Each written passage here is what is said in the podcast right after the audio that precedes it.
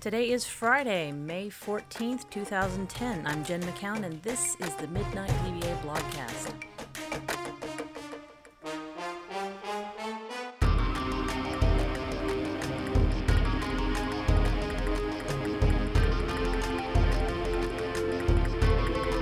Well, hello and welcome. It has been about a month since I recorded my last blogcast. I can't believe the time has gone by so fast. I've missed you. How have you been? Um, some time back, I secured permission from Mr. Brad McGehee of Redgate Software to uh, read one of his blogs for the blogcast, and now I'm finally getting around to it. So thank you, Brad. Brad's website is bradmcgehee.com. That's Brad and then M C G E H E E. I have trouble remembering how to spell that. Uh, dot com. This is how to avoid some common developer and DBA mistakes. He says, in March, I ran a question of the month that asked, What is the biggest problem slash mistake you have ever found on a SQL Server instance, and how did you fix it? There were so many great responses that I thought I'd summarize many of them here, as this list provides many remarkable examples of real mistakes made by developers and DBAs. To see all of the responses and who contributed them, visit this web page, and I've converted it to a tiny URL. So tinyurl.com slash, this is all lowercase, y a D as in dog six six L four, and uh, I'll try to post that in the show notes too. Okay, back to the text. Of course, this is not a comprehensive list of every potential mistake that can be made, but it offers you a glimpse of the kind of mistakes, some very amusing, that some people make when working with SQL Server. Keep in mind that this list applies to the specific examples provided by those who responded to the question, and that there are always exceptions to every rule. Thanks to everyone who contributed to this list. 1. Don't use a GUID as the clustered primary key of a table, especially when the table has 600 plus million rows. Um, side note, I've been kind of preaching about that a lot lately. I believe I've got a blog or two out there about it, but yeah, that's that's a big one. Okay. 2. Don't put all your data in a single database table. Consider the benefits of normalization. As with the above example, when a non-normalized table has 600 plus million rows, this can create a bit of a problem. 3. Don't add an index to every column in a table just to cover all of your bases. 4. Don't use a case sensitive collation, as developers will have to modify virtually every query in order to render each query case insensitive, so matches can be found, as you never know what, the case, what case the data will be in. Five, don't set your database to the full recovery model, then forget to make transaction log backups. Some people just can't figure out why their transaction logs keep growing and growing and growing. And don't add insult to injury by resolving the problem. He actually says injury to insult. By resolving the problem, here are the air quotes, of large transaction logs by switching the database from full recovery mo- mode to the simple, simple recovery mode, perform a full backup shrink the log file, and then change the database back to the full recovery mode and repeat the process every time the transaction log gets big again. Six, don't give all users DBO or SA rights to all of your databases and or servers. Along the same line of thinking, don't tell all the users the SA password. While they, this may save a little time setting up security, the downside is much greater. Uh, he, he wrote this very straightforwardly by this by the way, and I'm adding a little bit of snark to it just with the tone of my voice. So, um, Brad's a fairly polite person. I don't. Uh, the snark is all mine. Okay, uh, seven, and there are 30 of these. Seven, don't forget that indexes need maintenance, especially if the tables are subject to huge numbers of updates every day, and the clustered index is not monotonically increasing. 8. Don't forget to add a clustered index to each table unless you have a really good reason not to. 9. If your database needs lookup tables, ensure they are properly normalized. Don't try to save a little time by creating a single massive lookup table where all lookup data is stored, especially if most of the lookup data is unrelated. 10. Don't forget to use foreign key constraints to ensure data consistency as appropriate. 11. Don't forget to add indexes to foreign keys. 12. Don't use select star. 13. Don't create T-SQL code that causes a full table scan on an orders table for each customer, especially if there are 4.5 million customers. 14. Don't have a backup retention policy that causes your backup to be deleted too soon. For example, if you have just discovered that 5% of the historical data of a customer database has been deleted by accident six weeks ago, a problem in and of itself, don't delete your backups after four weeks, otherwise, the data will be gone for good. 15. Don't set the cost, cost threshold for parallelism to zero, the default is 5, as this can cause the query optimizer to consider and often use parallel queries for most every query other than non trivial queries. Doing so can contribute to massive CPU utilization. 16. Don't forget to screw or somehow secure the physical drives into the frame of an array.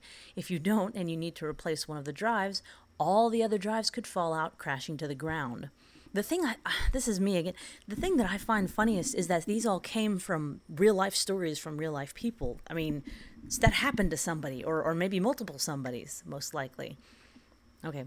17. Don't delete local backups until you verify that they have f- first been moved safely to another secure location.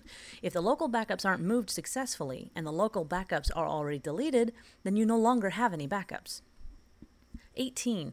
Don't use any third party application or write your own application that hard codes the SA password into the application. This is especially troublesome if the hard coded password is a blank password and if the database contains private patient data that is subject to HIPAA regulations. 19.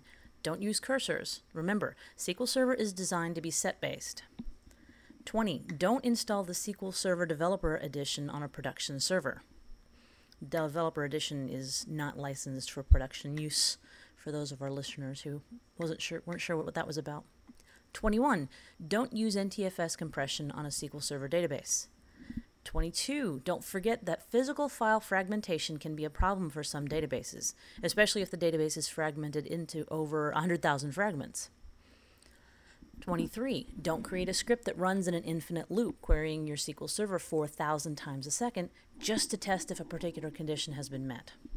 24. Don't use cross joins for every query that joins two or more tables, written for use in a production application, especially when every query is lacking a where clause, resulting in a Cartesian product for every table involved in the, in the join. 25. Don't forget to always back up your production database uh, databases, verify the success of the backups, and then remove the backups to a safe location before any modifications are made to the production databases or before performing an upgrade. If you don't and the modification or upgrade fails, you may have to go back to your last backup, which may not include the most recent data modifications. 26. Don't upgrade a production server without first performing a test upgrade in a test environment. Once you are convinced that the upgrade is 100% successful, then perform the upgrade in production. And even then, be sure to have a backup plan in case the upgrade fails. 27. Don't forget that on 32 bit editions of SQL Server, extended stored procedures, if not written correctly, can cause memory leaks that can use up all of the available mem to leave virtual address space, potentially causing systems crashes. 28. Don't run an update script against a production database until you have personally reviewed it and tested it in a test environment. For example, if you neglect to notice that the way a script modifies an existing table is by first dropping it, with all of its production data still in it, and then creates a newly modified table with no production data, then you will end up having a very bad day. 29. Don't use the same SQL Server instance for development, test, and production, especially if the devel- developers have SA access. Just imagine what could happen. And my little side note here just imagine what has happened. All right, and big number 30 don't have your SQL Server connected to a light switch, and then when it is turned off, also turns off the power to the server. This makes it very difficult for any nightly scheduled jobs to run if the light turned light switch, sorry, is turned off at 5 p.m. every night. So that was Brad McGehee's. Let's see how to avoid common developer and DB mistakes, DBA mistakes. Thank you very much, Brad, for letting me read that, and uh, thank you guys for coming along. Actually, before I let you go, we've got three more news items, I think, if I can remember them all in order. Uh, three things coming up this week. We've got, first off, the past 24 hours of PASS on this coming Wednesday, I believe, May 19th at 12 o'clock GMT don't ask me to translate what GMT is to CST. I, I, I can't I can't do it. I think it's something like I don't know 25 o'clock or something. Anyway, but go to sqlpass.org uh, to to get more details on 24 hours of pass, and make sure to tune in at midnight to CST for Sean's session. Get it? Midnight DBA presents at midnight. That's great. Uh, the next night, Thursday the 20th, that's this coming Thursday, Brad McGehee himself will be at the North Texas SQL Server user group. So we got that going for us. And then the Saturday following, that is uh, one just one week away from the date of this recording, is SQL Saturday Dallas, SQL Saturday number 35.